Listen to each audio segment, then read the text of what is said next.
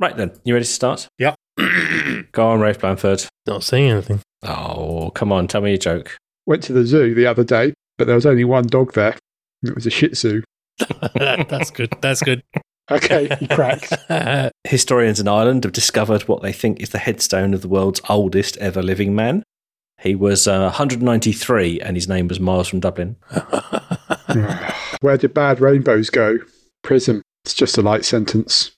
Is all this stuff going at the end? Did I, did I, did I ever tell you that my grandfather was a dyslexic baker in the army? He used to go in all buns glazing. Ah, right, come on. Podcast. Let's go. Let's oh, go. it says kept in 20 minutes to plug all the wires into the right holes.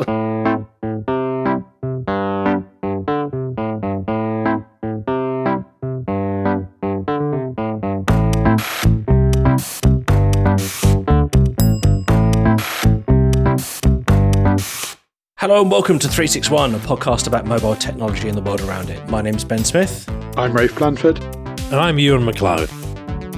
This is season 21, episode 4, and this week we're talking about challenger banks, fintech, and how we manage our money.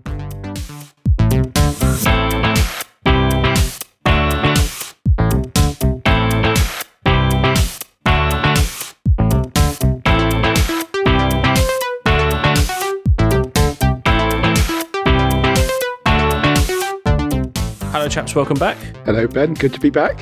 Uh, Rafe Blanford, Yes, hello, hello. and Ewan McLeod is also with us in the UK this time. I am currently, yes, Fantastic. We'll do life updates at the end, as is our new MO. as always. This week, gentlemen, we're going to talk about the sticky and slightly awkward business of money, something we haven't touched on very frequently in the show before, but it's time to put our big boy pants on and to be very grown up and talk about pennies. Yes. Nothing in this podcast constitutes financial advice, especially if it came from Ewan McLeod, he says, from personal experience. Come on. However, uh, we are going to talk about a bunch of products, primarily ones in the UK market that we're familiar with and where Ewan's Yes. currently based, but we will do our best to mention things in other places as well.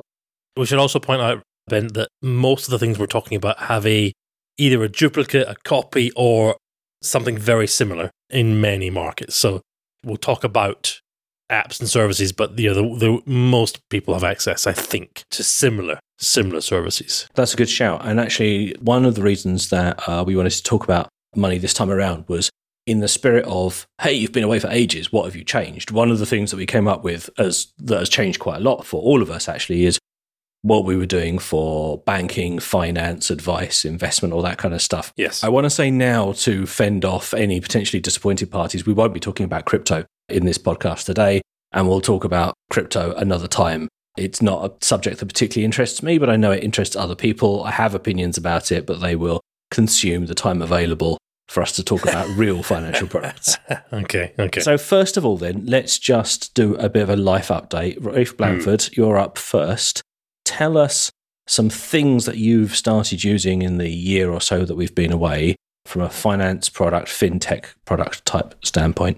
Actually, some of my core finance apps are similar to what they were a year ago. So I'm not going to talk about those except in, in passing, maybe when we got onto another topic. But one of the things I have done is had sort of more what I'd call companion apps in the finance space. And I've tried out a few things, and some of them have stuck and some of them haven't.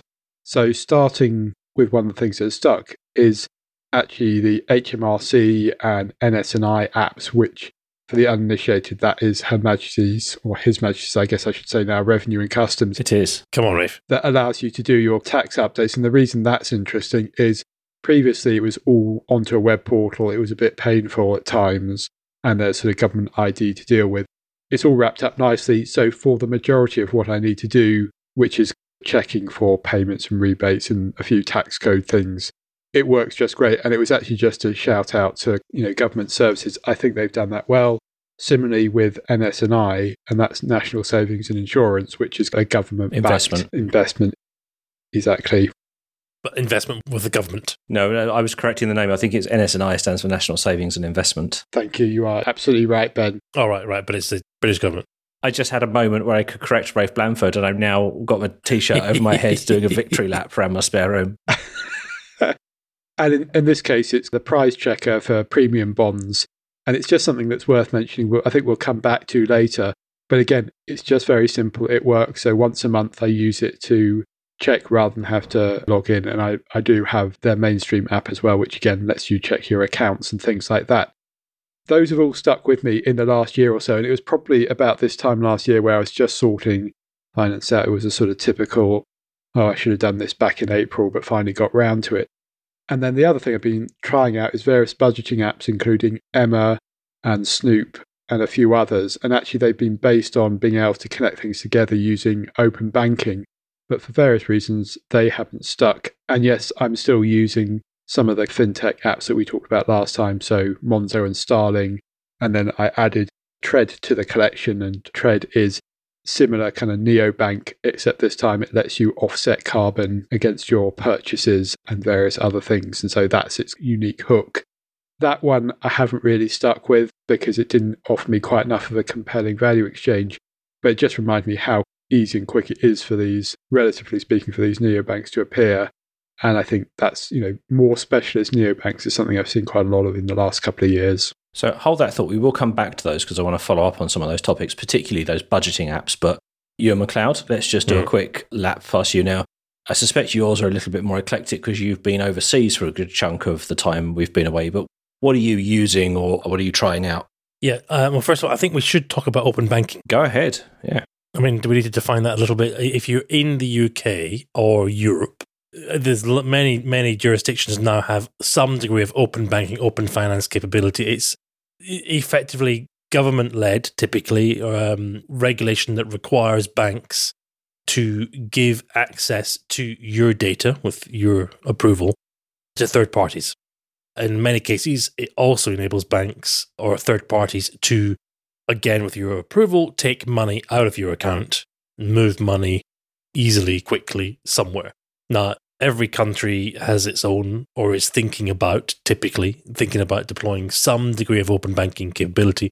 But it is effectively the rails that many other applications that Rafe in particular has been talking about operate upon. So being able to read your bank data, log in with your approval, check what you've been spending your money on, just look at all the transactions, and then do some really nice thinking, balance updates for you. It's very, very nice very, very helpful. Before open banking, or in some areas where there is no open banking, you either have to give the third party, so the app or the service, you have to give them read or in some cases full access to your banking. Now, many, many regions, or a, a couple of regions in particular, the Nordics comes to mind. Before open banking, customers were so desperate to get access to this level of personal financial management, PFM, information that they were giving their bank credentials to third parties. Yeah, I just wanted to jump in on that one actually and say in previous episodes, we've talked about fintech stuff.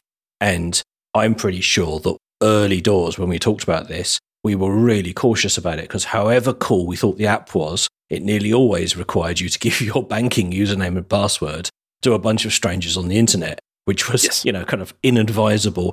And one of the benefits, although I appreciate you and, you know, kind of that's not the sole purpose. One of the great things about open banking is it's properly supported. You know, it's properly yes. endorsed by Regulated. the banks. And so, yes. you know, you don't give anyone your password. It's a little bit like some of the online services where you might connect an app to upload photos or to a social yeah. media tool or something like that, where there's an API.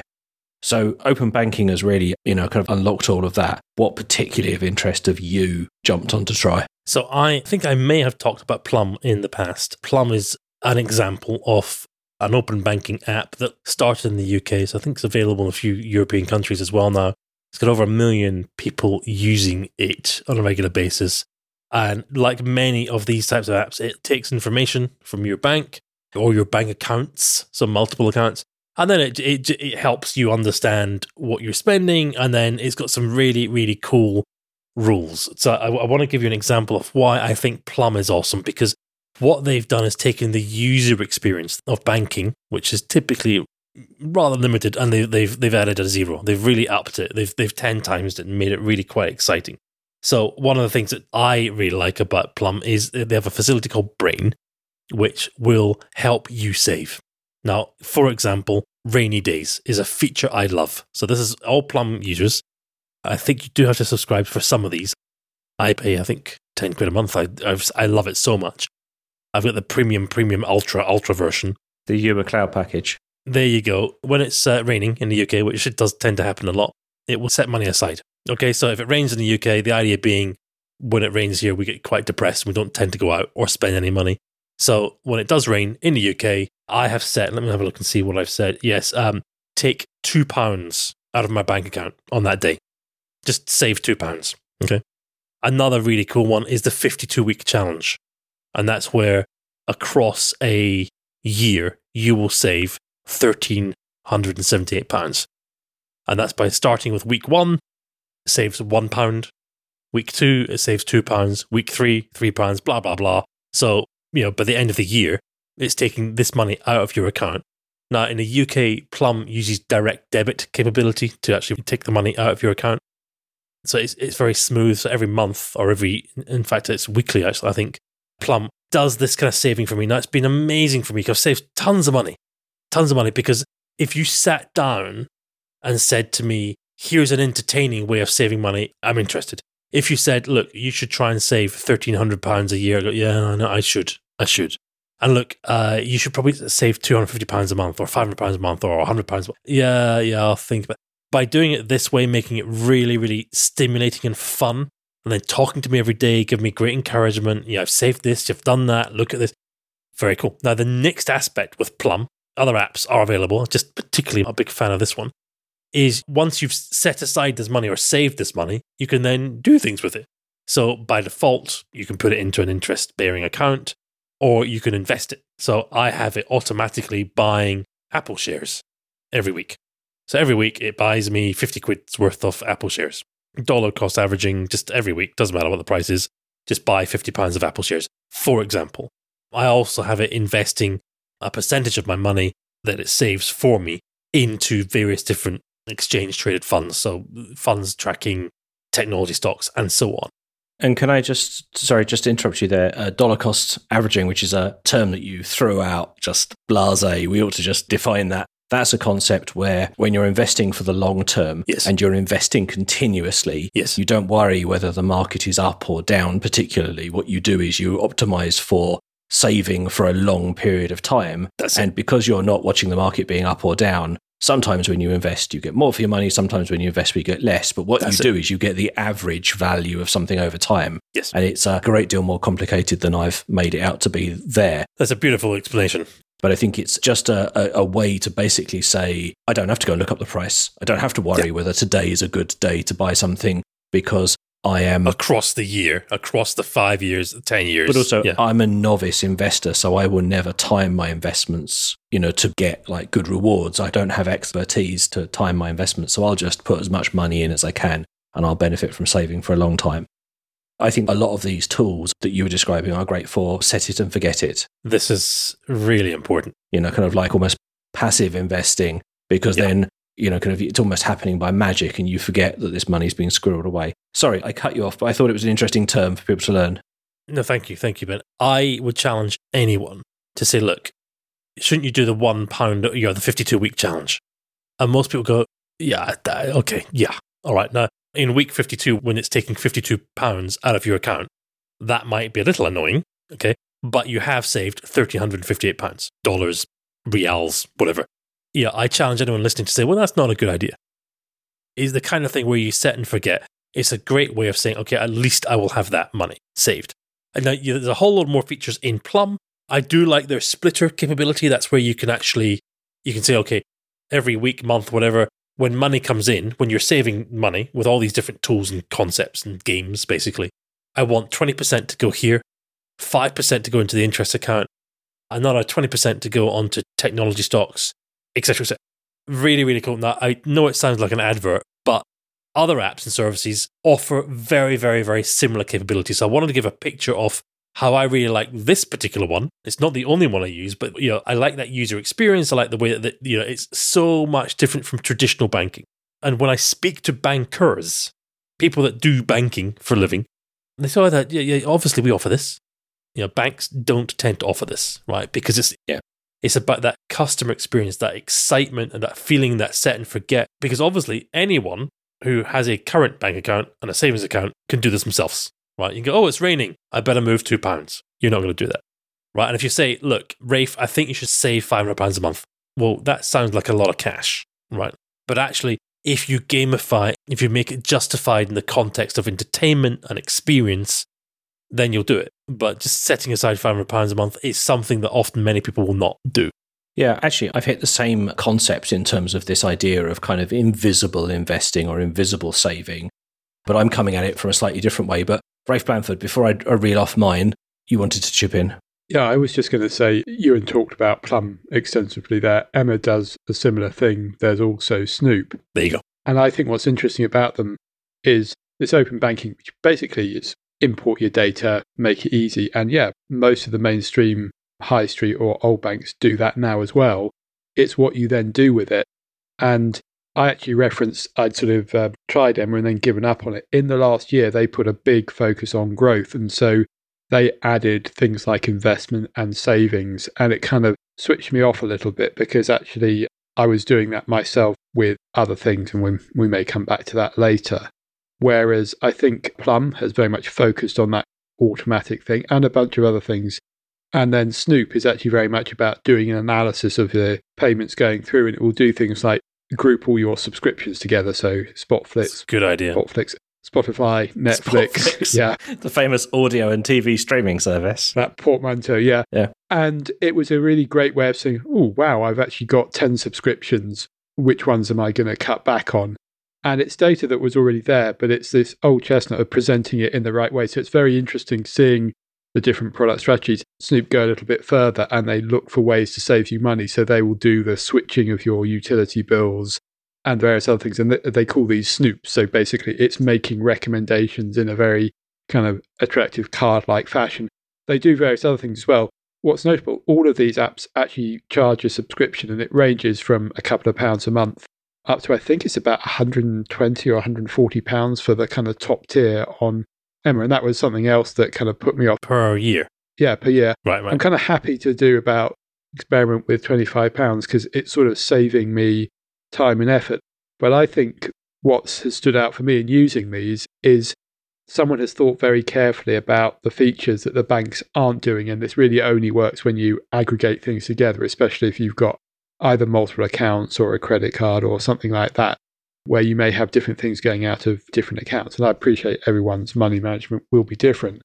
But thinking about that carefully, the kind of table stakes that I think when we last talked about this, it was the kind of Monzos and the Starling give me a better listing of my current account, give me virtual cards and saving pots.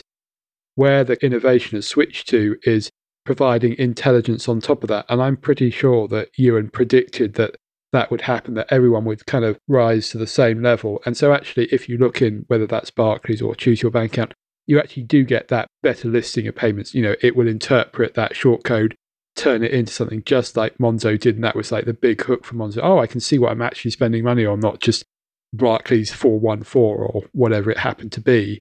And so it's sort of that trend for me is the interesting thing here. I am yet to be completely convinced that it will go mainstream because I've seen plenty of research that suggests that most people don't care. So I do wonder what the size of that addressable market is for that kind of money management. But what these companies have tried to do is break it down into bite sized pieces to completely reduce the amount of thinking and Friction. that you have to do. And so it almost becomes gamified as to, oh, you'll do that or you'll try that. And I think once you do it a couple of times, oh, I'm saving £10 a month or I'm doing that. And I'm just starting to see the signs of that in the investment and saving space. I think not least because the economic situation has changed. So suddenly people can do these smaller transactions and actually get something. And I suspect that's what we're going to spend some of the podcast talking about later. But I did just want to highlight multiple ones out there, Yeah. different focuses on the product. Some have been, you know, successful, set for growth. And it's this old thing like pick the one that works for you because you can do free trials with all of them. Open banking makes it very easy to get that data in and get set up very rapidly. It's a big contrast to, I think, when we last talked about this, we talked about you need a budget and the amount of effort that needed to go into setting something like these up. Oh, yeah. Do you remember that? Yeah. What these budgeting tools do is like you can actually be up and running in a matter of, you know, three or four minutes. Are you still using that, Ben? Yeah, I want to jump on that actually because I um, I'll come to that first. It wasn't it wasn't first on my list, but I'll come to that first. So for those unfamiliar, I love and have championed You Need a Budget for a long time, and Dot com, right? That's the name. yeah, it's often used the acronym YNAB, and it's a style of budgeting called envelope budgeting, which is not new because it dates back to the time where you literally would take your money and put it into an envelope, and you create different envelopes for different things that you want to budget for. And the idea is that you say, I know Christmas is coming, and I know that I want to save up money to buy the kids presents. So rather than having an awful December when all of a sudden I have all of this expense, or rather than raiding the savings account and just cleaning myself out, I'm going to make an informed decision about this will be my Christmas budget. And from January, I will put one twelfth of that money away. And that's great because then at Christmas, I've got that money saved up and I'm ready to go. The other thing might be you say, well, I am going to put 50 quid a month into an account for maintaining the car. And you say, well, but what happens if the car doesn't break down and you know that envelope starts to fill up? Well, once I have my budget filled up, I can raid that envelope, I can take that money out. Hmm. And I can put the excess somewhere else. So it's not mindlessly just filling up envelopes. But the nice thing is that particularly for me, because I've recently become a sort of salaried employee again, I get a, the same amount of money into my bank account every payday. And what I want to do is to reliably portion it out to all the places. Now, Rafe was right. You, I mean, I, I love that approach, but it was a little bit admin heavy in terms of once you've set up those budgets, what the tool encourages you to do is to say, you know, these transactions that you've up, you, you upload your bank statement, it says, was this groceries, was this, you know, shopping, was this petrol, whatever the, the budgets that you might have set up for your family or your, your lifestyle. But it was a bit painful. So the upload and the categorization process now has some sort of, I'm not going to use the word, I don't think it's AI, but it's a lot smarter now in terms of remembering. So once you've coded a transaction, it remembers what you've done and, and offers it as a prompt for the future, which of course is great because most of us spend the same thing. You know, Regularly. the supermarket is always groceries, the petrol station is always fuel for the car, you know, so on and so forth. So that repeats that. What I've started to do is I know that all of my set aside every month for my budget, bills, saving up for our holiday, saving up for Christmas, all that kind of stuff, it amounts to a certain amount. And so I take that money and I put that into one of the virtual pots in my bank account, in my bank, because my bank allows me to make spaces and virtual accounts. And one of the innovations in the last year that's been really useful is that with Monzo, but I think it's true with other banks as well, is I can now have a virtual debit card attached to that pot. So I no longer have to mix all my money up. I know every month that I'm going to put two thirds of my income saved away for the mortgage and the car and Christmas and, and, and, and, and all those things. I move it once into the, uh, the working pot. I've got a virtual card that I can create now that I can give all those services that bill me for all the things that we use. And it just keeps it nice and clean. It's still in my bank It's account. really I can nice. still use Yeah. it. I don't have to go as far as creating a separate bank account and logging in differently. And I really like that. And it's really made things a lot easier because now I know that that pot I don't touch. Every penny in that pot is the pot that's already spoken for. Yes, got a job. Yes. And then I can make another pot, which is fun money, which is when I filled up my pots enough to pay for all the things I'm anticipating, and I might have a little bit left over, or the car doesn't break down, or I spend less than I expected on flights for the summer holiday and I've got a few quid left over, I can put that in the fun pot. And now I know everything in the fun pot. When we go on a day out or we have a treat or we see something that we want to buy ourselves, we say, oh, well, actually, we do. We, we can reward ourselves with something nice because I've got a very clear view of what's must spend and what's optional spend. And there are lots of different ways of doing that. But the fact that I can create lots of pots, but crucially now spend directly from them. So I don't have to mingle the money all back together again in order to make the payments. So are you using YNAB to track all this? So YNAB tells me what I should set aside every month, what I need to put aside. Oh, okay. But then actually, you can use whichever bank you like to set it aside because you know, as long as those transactions go from the pot. The other thing that I've done, and perhaps, perhaps I just always think too small compared to you, Ewan, is you talked about like the saving and forgetting about it. You know, if I'm hmm. playing a game or those kinds of things, I've got just the roundup turned on. So I've got a little thing where my bank, I use Monzo, every transaction, it rounds up. If I spend £15, 10 pence, it comes through as a transaction of £16 on my bank account. puts the 90p in a savings account for me. And then hmm. every six months, I look in there and it's perhaps massed up, you know, 50, 60, 70, 80 pounds. And then I put that in my son's savings account for the future. You know, we've, he's got a uh, when he's grown up account and I just put it in there. And that's a really nice way for me to I don't notice. You know, you don't notice 50p extra, you don't Yeah. notice 60p extra. That's the excitement. Yeah. but with all the transactions, it adds up. It's a really nice way for me to do something kind of passively I forget about. Hmm. bit like Rafe, you know, I've got other things. I mean, I've got a mortgage to pay. You know, there's lots of things that we do that is consciously saving or managing our money. But this is just a nice one where it could have just it just masses up in the background and it's sort of a nice treat for him and it lets us have something different. In the past, before I was saving it for him, it would be our um, takeaway money. You know, that's the, what we'll treat ourselves. You know, because it's almost like a sort of a, a it's constrained. Yeah. So I, I really liked that. Just one more before I shut up. I've really liked is Chip. Now it does lots of the same things that you talked about as Plum doing you, and it offers Interesting. investments accounts and savings accounts. But it's almost like this is not how they market themselves. And Rafe, you might be able to sort of add a bit of light to this, but to me, it feels like a marketplace of savings products and investment products. And so when I go into Chip, it says, Would you like to put money into an ISA, which for people outside the UK is a tax free savings product? Would you like to put money into a normal savings account? Would you like to lock it away for six, nine, 12 months, two years, five years? And you can sort of scroll around and look at the products. And there's even a gamified one where it says, Would you like to save, get no interest, and possibly win a prize? You know, and all these sorts of things. And you can pick. And I'm not particularly excited about the novel products. I just like the fact I can look on there, I can see some nearly best in market offerings. Options. Yeah. And, you know, that money that you need to have for the rainy day fund, but it needs to be available to you right now, it sits in there. It's available through the app. Open banking can have it in my real bank account to spend in about 30 seconds from me pressing a button.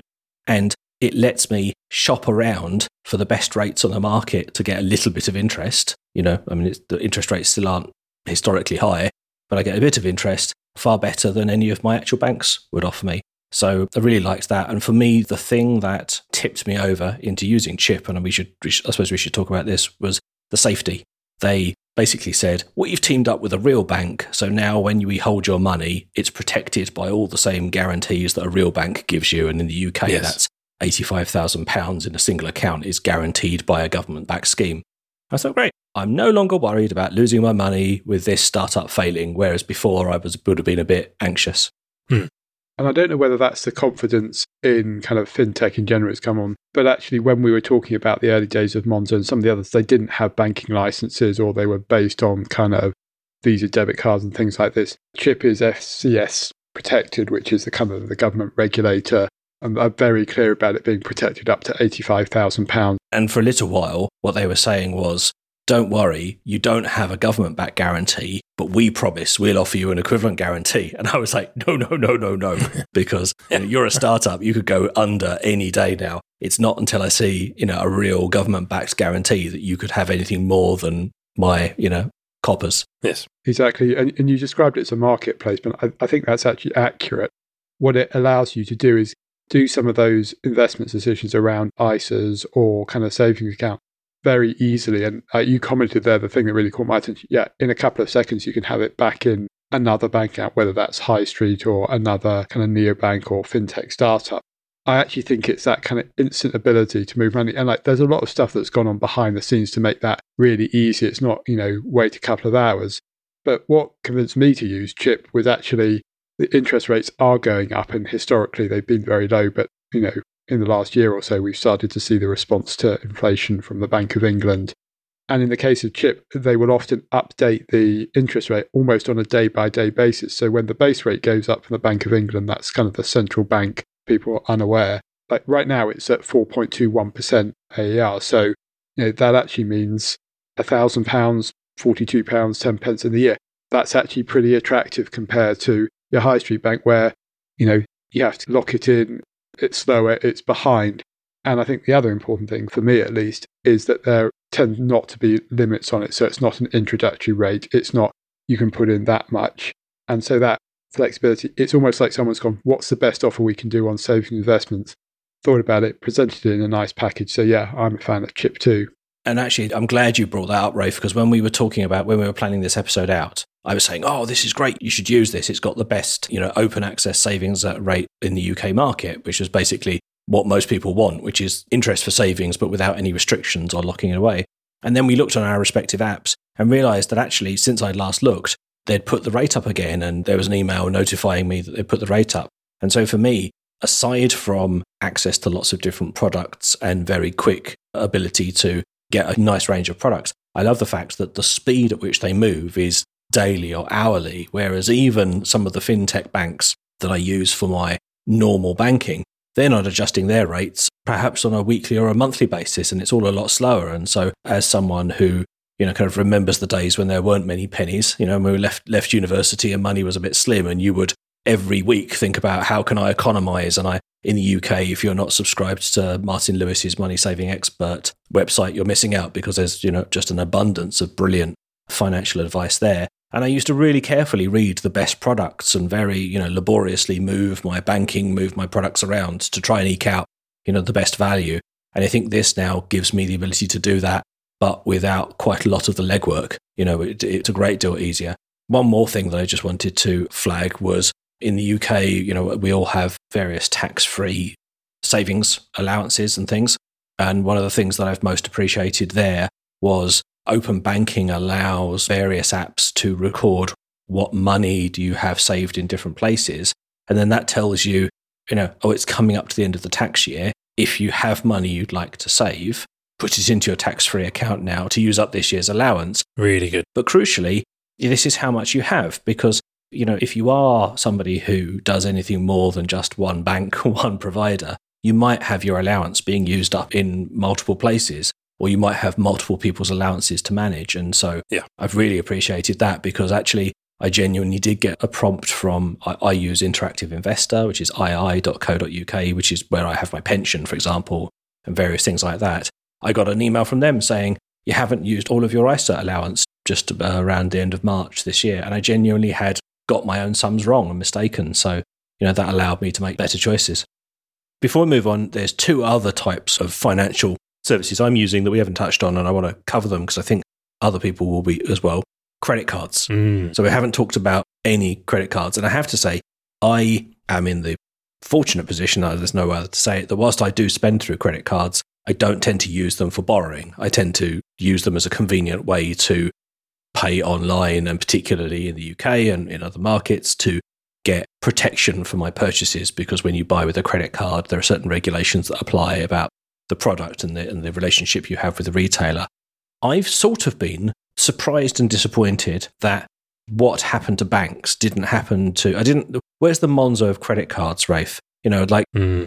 there was never really a fintech that successfully launched a credit card. There was a few that promised, and then the other day I was browsing the trade press as one does, and I noticed that actually Monzo have won best credit card of the year in some banking awards. I thought, well, how can they have won that? They don't have a credit card product.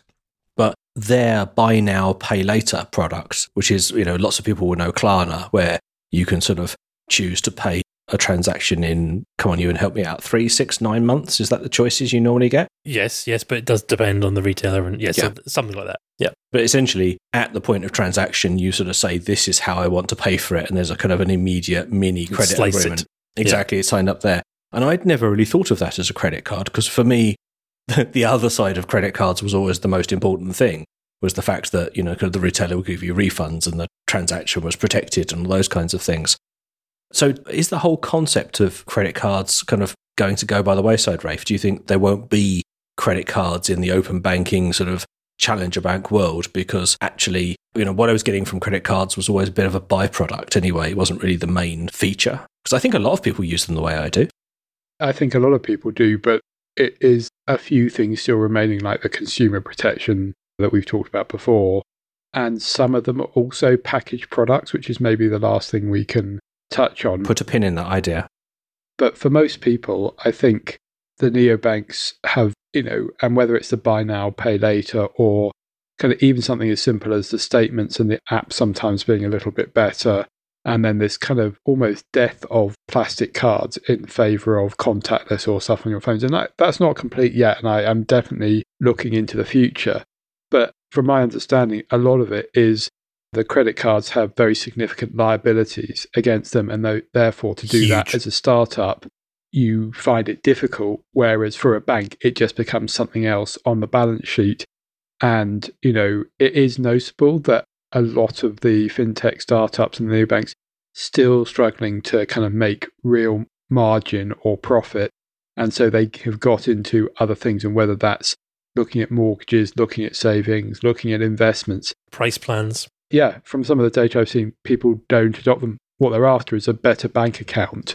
And for most people, that's good enough. So I still think, despite you know all the activity and it's definitely scaled, there is some unsustainability about the number of fintech startups and the number of neobanks floating around. I mean, even the you know the heroes of the industry, Monzo and Starling, are clearly struggling in some places, and the different products they've launched is indicative of that. And I just think the barrier to entry for credit card is just that much bigger. I mean, if you also look at the tech stack or the banking infrastructure underneath it, I'm sure Ewan could talk to this better than I can. I think actually the ability to kind of have a bank out of the box is there having a credit card out of the box because of all those liabilities and regulation is just not there.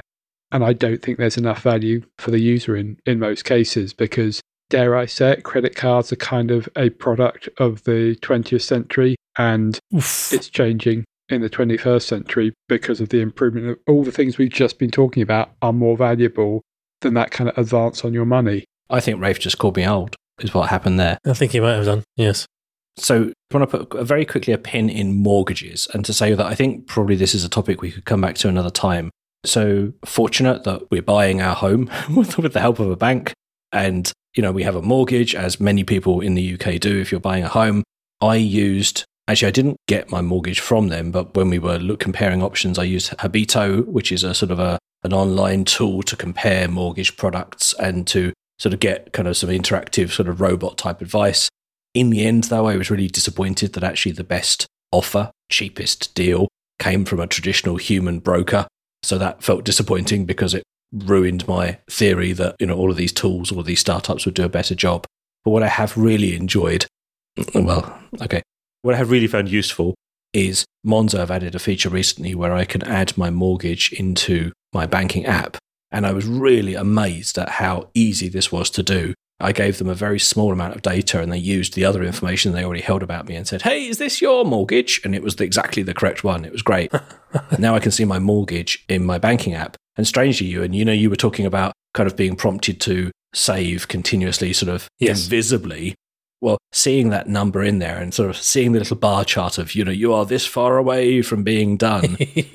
Every so often it prompts me to go, oh, I won't make that transaction. I'll put it in the savings pot. You know, I'll, I'll, I'll do an extra payment on my mortgage. Interesting. It's nice though as well because you can see the progress and you can see this is when you're forecasting to end your mortgage. And of course, it's a simple question, which is when will I have paid off my mortgage?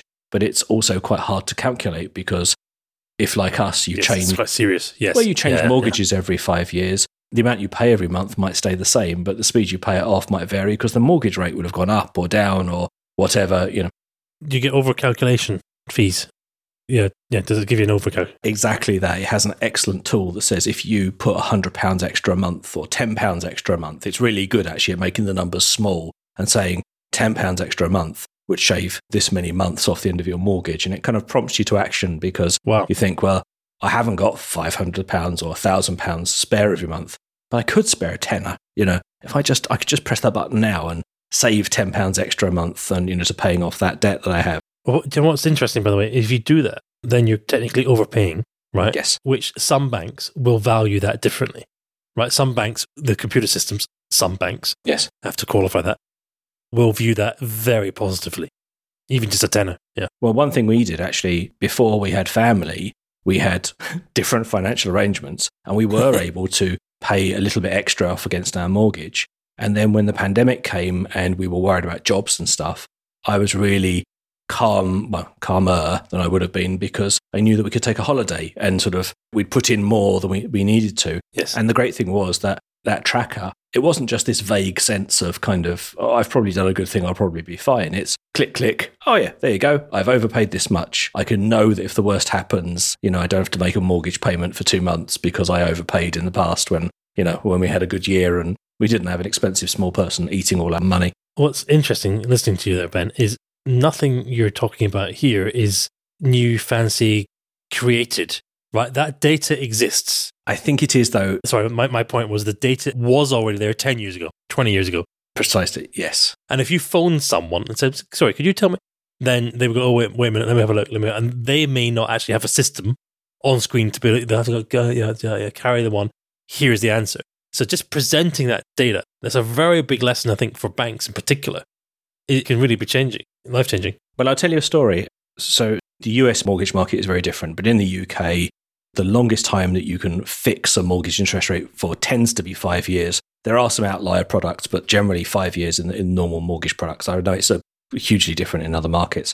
And I've recently gone through that change and I've changed bank and now my mortgage is with a different bank because I got a better rate. But when I rang my old mortgage provider and said to them, Can I just check how much I've overpaid and how much I'm allowed to before you charge me a penalty? Because there is a small amount you are able to add on before it, actually they, they charged you a penalty. Yes. They, he couldn't tell me. He said, You need to wait until the end of the financial year, and then our computer will calculate it, and then I'll tell yes. you how much allowance you have for the next year.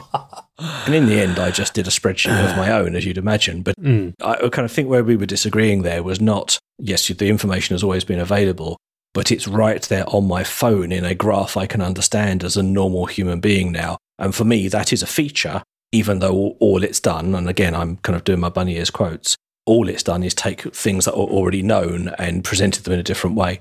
We're horribly over time, and I want to wake Blanford back up because just before we finish, I want to talk about packaged products. Now, that is, I think, probably an industry term, Rafe, for when you get a whole bunch of services along with your banking product. And I always thought of this as quite an old fashioned thing that you know, kind of premium bank accounts came with some insurance or some access to an airport lounge. You know, American Express would give you that or, or something. And that they've been around for a long time. And actually in the UK, mis-selling of packaged products even meant that some customers got, you know, sort of um, rebates and there was a bit of a scandal around it. But I'm seeing more and more of the challenger banks offering packaged products. I mean, the Monzo premium package that I've signed up to is, I think, £15 a month and offers travel insurance and mobile phone insurance why do we keep coming back to this idea of bundling all these financial services together? I think it's about what I said earlier. There wasn't much differentiation between, you know, a bank app does what a bank app does. They've all come up to the kind of basic standards of what you get. But also, it's a way to make money that is going to be more significant than small amounts of interest on current account deposits and things like that. And so, most of these bundles, actually, the bank is being paid or getting a very good deal out of you. So whether that's an insurance thing or an airport lounge thing, they've basically got a captive audience and they know that most people don't use all the benefits in the package. So basically, um, some actuarial people would have done a calculation and equation to work out that that £15 a month that both of us are paying to Monzo Premium works out. And actually, I suspect Monzo make a fiver on it or something like that, which may not sound like very much, but a fiver a month but over millions of customers can potentially get very interesting. Yeah. I think from a consumer point of view, you used to get this with banks. And I mean, when I opened my first bank account with Lloyds, I got I was very excited that I got a um, money saving tin that actually sorted my Woo-hoo. coins into different categories. And then when I had my uh, student bank account, I got some deal on a young person's rail card or something like that. So it's been around, as you say, forever. I was a Griffin saver with the Midland Bank. oh, there we go. Before they were acquired by HSBC, and they gave you a sports bag Ooh. and a wallet, and I can't remember. Yeah, it was wow, good stuff. Yeah, and I think my four pound fifty I put in that account didn't pay for it. Yeah. I would say it's just more attuned to digital, and so a lot of these bundles now are things that give you discounts on digital services. And actually, for me, it was the travel insurance and the phone insurance from Monzo that made it worth having because otherwise I'd be going and buying them separately. And I, I don't care quite enough about those products to go and do it individually. And then there were a few other things on it. But that's kind of like the high level summary. But it's interesting when we were preparing for this episode, Ewan talked about Revolut Ultimate and how he just went and bought it straight away. Ultra, Ultra, Amex baby. cards, Ultra. I'm sorry. So I think one of the new things is the more premium package services has, has come along because there's a few of you know the standard bank accounts and it's kind of Barclays Blue and a few others doing things where you're paying five, ten pounds, fifteen pounds a month. And yeah, it's all about making money. So don't think the banks are being benevolent. But Ewan, uh, what's Mm. so appealing about Revolut Ultra for you? And what are you getting out of it? Well, quite apart from the positive, fluffy feeling that does appeal to me, if you've been following the podcast for a long time, I do like these kind of things. What sold it for me is so someone somewhere in Revolut, in the product team, has been doing their homework on people like me. So I was a Revolut Metal subscriber. Was it 10 or 12 pounds a month? I think it was. And you got lots of various different generic, I say generic, benefits that many others offer insurance, lounge access, and so on. And they've come to market with Ultra, which instead of 10, 12 ish per month is 55 pounds or equivalent in dollars and so on. 55 pounds a month. And this is the first neobank offering where I, I've seen real, it feels like value, right? So, of course, you expect insurance and blah, blah, right? These are quite hygiene now if you're paying a tenner a month for any bank, incumbent or otherwise, just as you've been mentioning. But what they've done with Revolut Ultra, they said, ah, you look like someone who needs a Financial Times subscription. You look like someone who needs a WeWork subscription. You look like someone who needs a NordVPN subscription. And you're so athletic. You're someone who needs a Freeletics subscription. And while we're at it, ClassPass, Sleep Cycle, and Picsart. Now, the one that stood out for me was Financial Times. Just because Financial Times, you can't really get that many discounts on Financial Times. And it, it is quite expensive per month, the FT. And I, I do like the FT. I strongly recommend it as a source of general news, not just financial news. But that's that's £55 a month for Financial Times, generically, right? You can get one or two offers now and again, but it's about 50 odd depending on the region, right, per month. So for me, I went, oh, justified. So the FT for me justified it. But you know, the, the, the product team at Revolut will have sat down and gone, okay, hold on a minute. Let's speak to the FT. Let's see how much will they give us. You know, if we buy a lot of these, okay, so let's assume it's three pounds. I don't know, I'm making this up. Three pounds, five pounds, or one pound per month. Because this this is just good money for the FT because you're either a subscriber or you're not. And then they've done the same with WeWork, the same with Pixar. WeWork, I think you get so many free passes to any WeWork office. NordVPN, you get the, the subscription for their, their VPN service. All of this bundled in, blah, blah, blah, £55 a month. And all the usual stuff that you're expecting. They do have, they've, they've come up with something else, which I do wonder. Need to cancel your trip. No problem. Get up to £5,000 back on trains, flights, hotels, accommodations, and events for any reason. So theoretically, right, you're meant to be able to go, right, I'm going to use my Revolut card to buy up to £5,000 worth of travel. And then you can go, I didn't mean it. Change my mind. And I've changed my mind. And then they'll give you, I, I don't think they give, I think it's 80% or something like that. It doesn't say on the webpage, but I looked at the terms and conditions. It was, it, they'll give it most of it, they'll cancel it, right? Because crucially, normal travel insurance will insure you against, you know, sort of the flight being cancelled or the hotel burning down. But as I think the term is, disinclination to travel is not insured. Yes. If you just don't fancy it anymore, tough luck. Yes. So this complete flexibility is really interesting because if that works as it's meant to, because they, they're very clearly saying insurance terms and conditions apply, that's quite appealing. I think there's probably a fair use policy there, but it, it, that's interesting, right? Unlimited lounge access because metal, I think it was a, a few per month for the metal price plan. This one is unlimited lounge access. More insurance. They do a 1% cashback on every transaction with Ultra. That's capped to that £55. So you can earn a maximum of £55. So essentially free. That's interesting as well. And, and I don't know how much this matters when you're using Apple Pay all the time, right? But they do give you a very, very nice platinum looking card. Very, very nice. I've taken photos. I've done an unboxing for you. Oh, I'd like to see it. I, I was, I was Yeah. always, I was very excited about. Um, Comes in a glass case. wow, I, was excited about my metal Monzo card, which is what you get when you're a premium customer. But it, I don't think it comes out of my wallet now because I just use Apple Pay all the time. That's the thing, right? But I, I do use my card when I'm abroad. Well, I use it so it's in my pocket just in case. I think that the thing that's interesting here is I was getting a bit bored of packaged products and was bit ready to write them off as a necessary evil or just another boring thing, but I wasn't going to include them in this episode because I have some packaged products with American Express who have been offering the same thing forever, which, you know, depending on what product you get, you can have some travel insurance and you could have lounge access hmm. and those kinds of things. And Monzo Premium offers you some access to airport lounges and some travel insurance and some phone insurance. And Curve, which is a product I've not mentioned during the show, but Mm. we talked about a lot in previous episodes, they added a premium product. It was the same.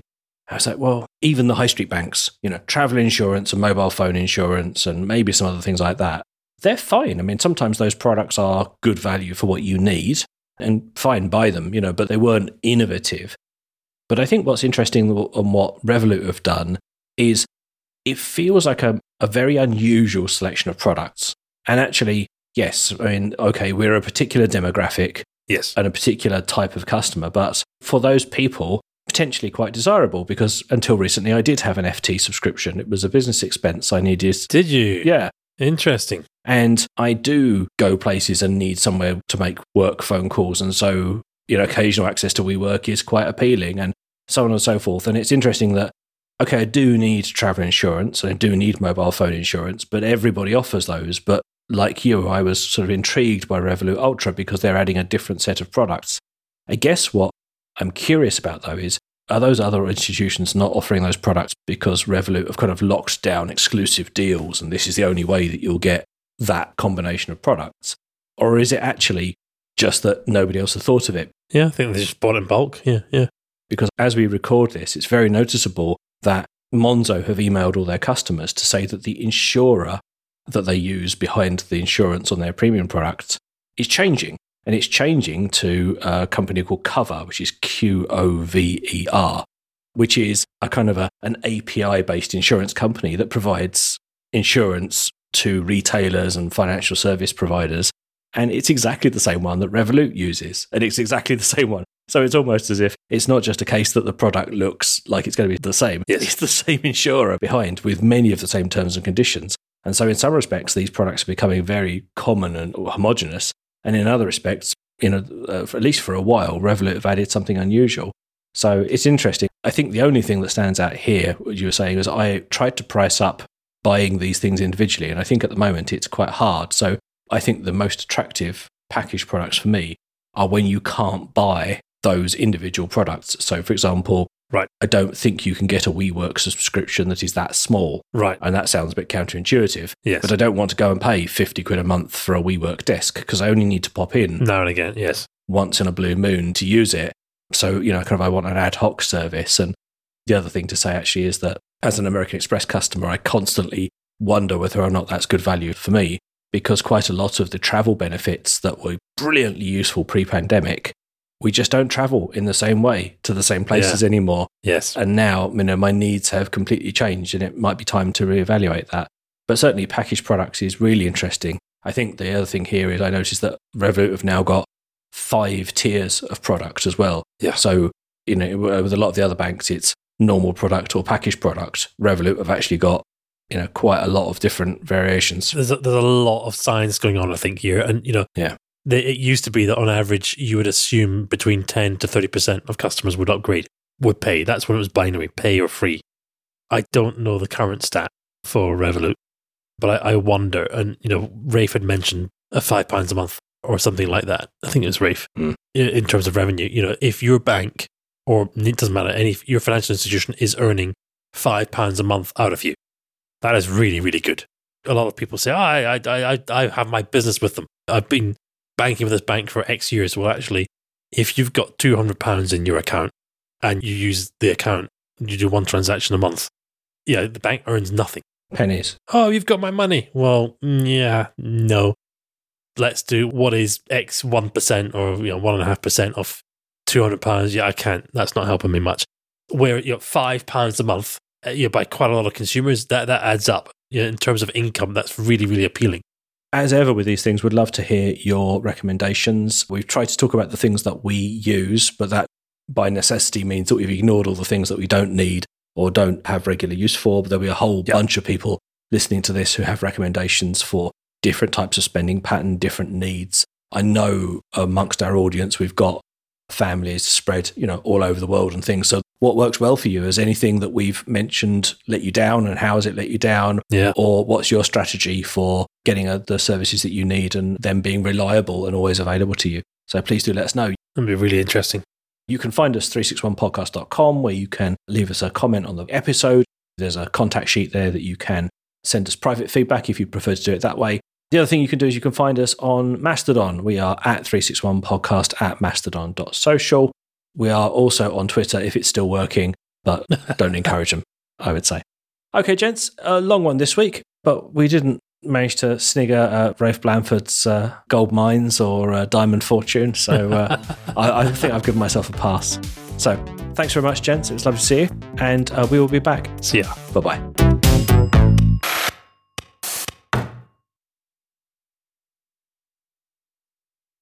Are we chatting now? Yes. I don't want to talk about money anymore. Yeah. I want to talk about spending it.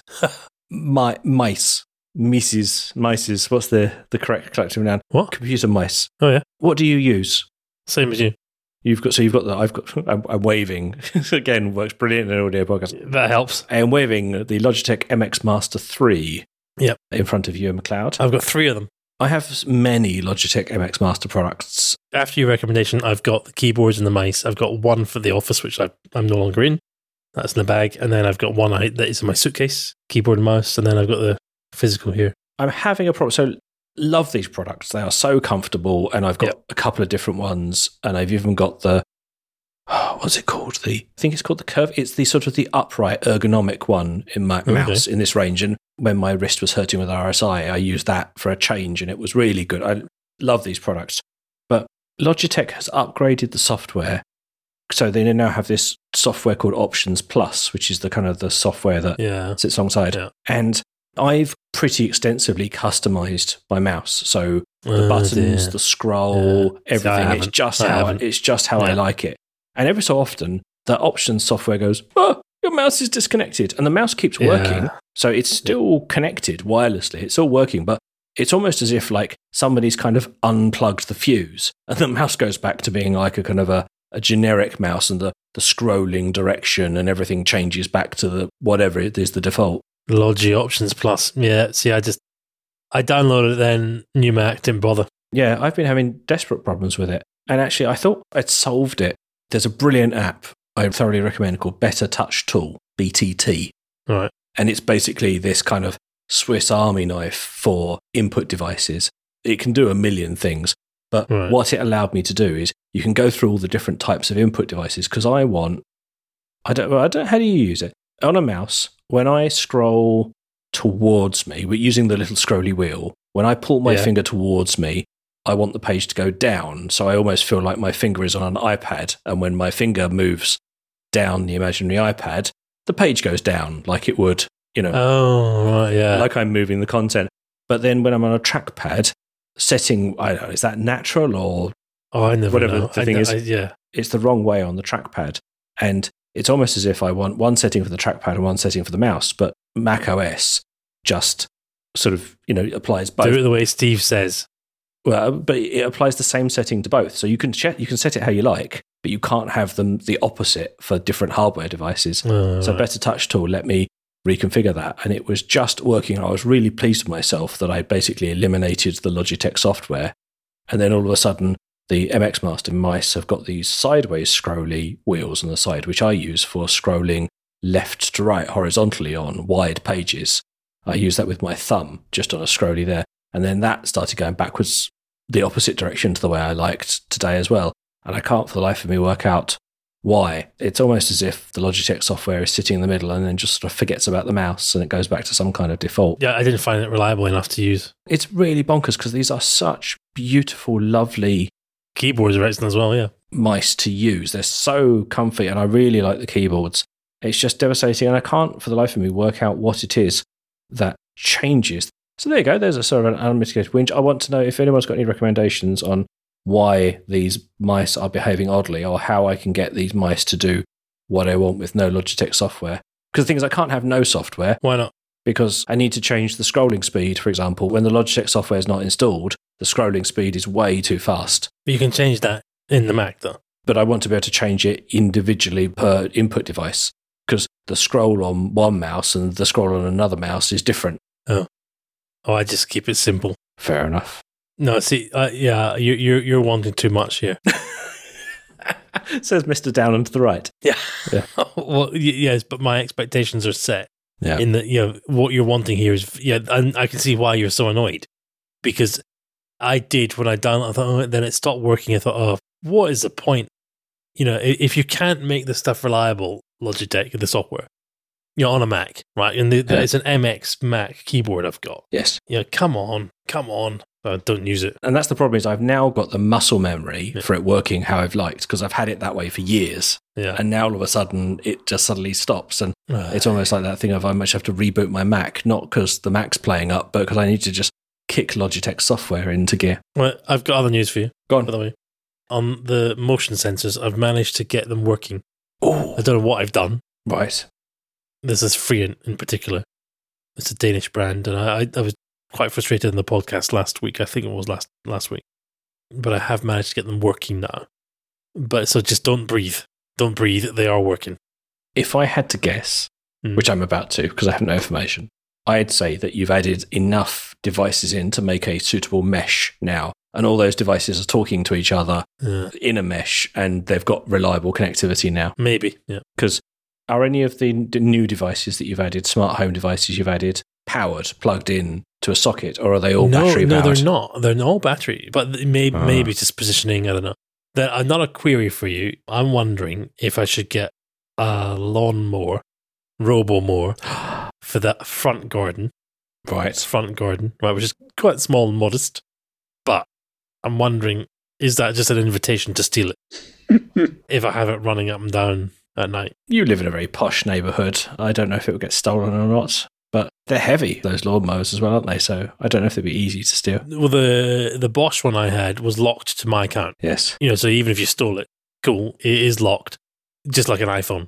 But then you can steal it for parts. So, so I was just wondering, is that a silly thing to do? You think? I was thinking of you the other day because I saw a video on YouTube about this really, really high end mower that could go up sort of slopes and deal with all kinds of things. It, it was so high end, it used GPS sensing for the location. So, Wow. you know how with most garden mowers, you need to put some kind of Yeah, they don't. boundary around the edge of your Yes. garden. It might be a wire or something.